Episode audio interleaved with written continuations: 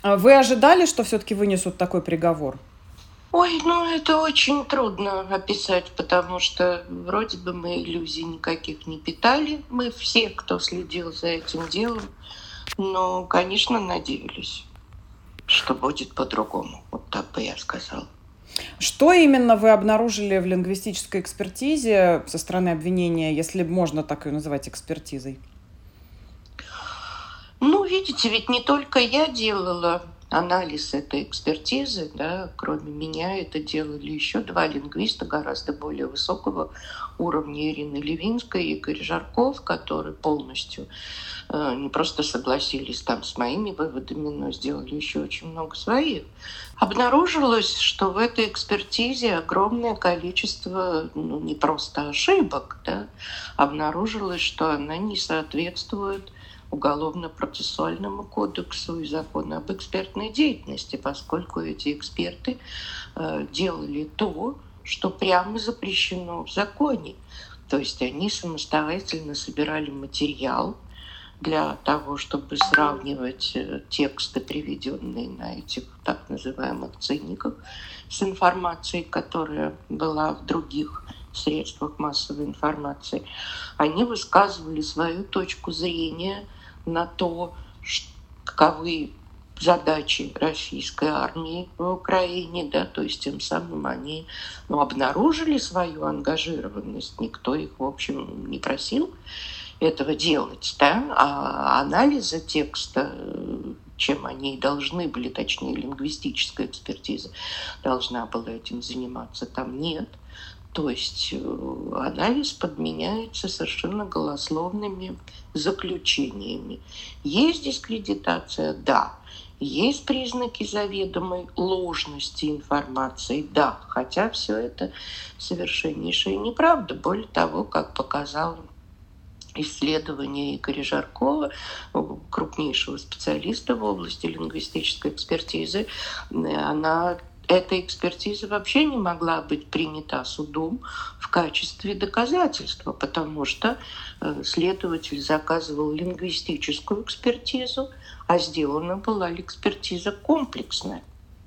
То есть да, она не соответствует требованиям к документам такого рода. Ее ведь писали и ну, лингвист, так скажем, кандидат филологических наук и политолог. А роль политолога там никак не была обозначена в запросе. Ну, кроме, кроме того, того, насколько я понимаю, там mm. обнаружилось еще незнание каких-то элементарных терминов типа безличного предложения.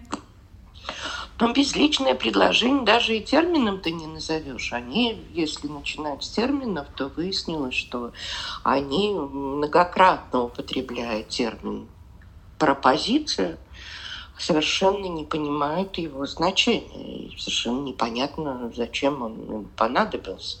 Да, но кроме того, они обнаружили еще и незнание просто школьной программы по русскому языку, потому что когда три из пяти предложений, которые они должны были анализировать, они называют безличными, а это оказывается неправдой, потому что одно из них просто двусоставное, с подлежащим и сказуемым, а два других неопределенно личные, да, то, в общем, э, а говорить об их э, компетенции как филологов, ну, конечно, не приходится. А часто ли в последнее время лингвистическая экспертиза вообще становится инструментом репрессий? Ну, не знаю, насколько часто, но мне несколько дел такого рода в последние времена, да, известно такие экспертизы, когда мне приходилось их читать, они обнаруживают примерно те же самые несовершенства, как и та экспертиза, о которой мы только что говорили. Но это связано с политическим заказом или с тем, что это неквалифицированные люди делают? Я не знаю.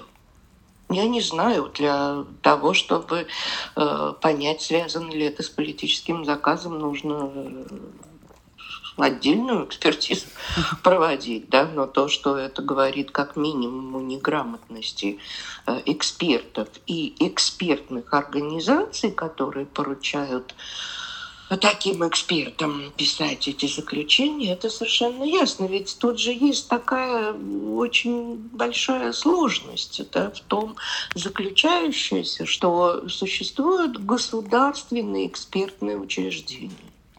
И вот когда э, заказ на экспертизу поступает в такое сертифицированное государственное экспертное учреждение, эксперту, который пишет заключение от лица такого учреждения, не нужно доказывать свою квалификацию, понимаете? Ему достаточно быть просто членом этого учреждения. То бишь учреждение может нанять какого угодно учителя музыки, и назначить его лингвистическим экспертом. И это остается на совести этого учреждения. Тогда как любой независимый эксперт, ну, вот как я, например, когда я представляю свое заключение, оно уже не называется экспертизой, оно называется лингвистическим заключением, я должна подтвердить свою квалификацию, то есть приложить диплом, диплом кандидата наук или доктора наук, ну или вот как в моем случае еще и сертификат об участии в гильдии лингвистов-экспертов.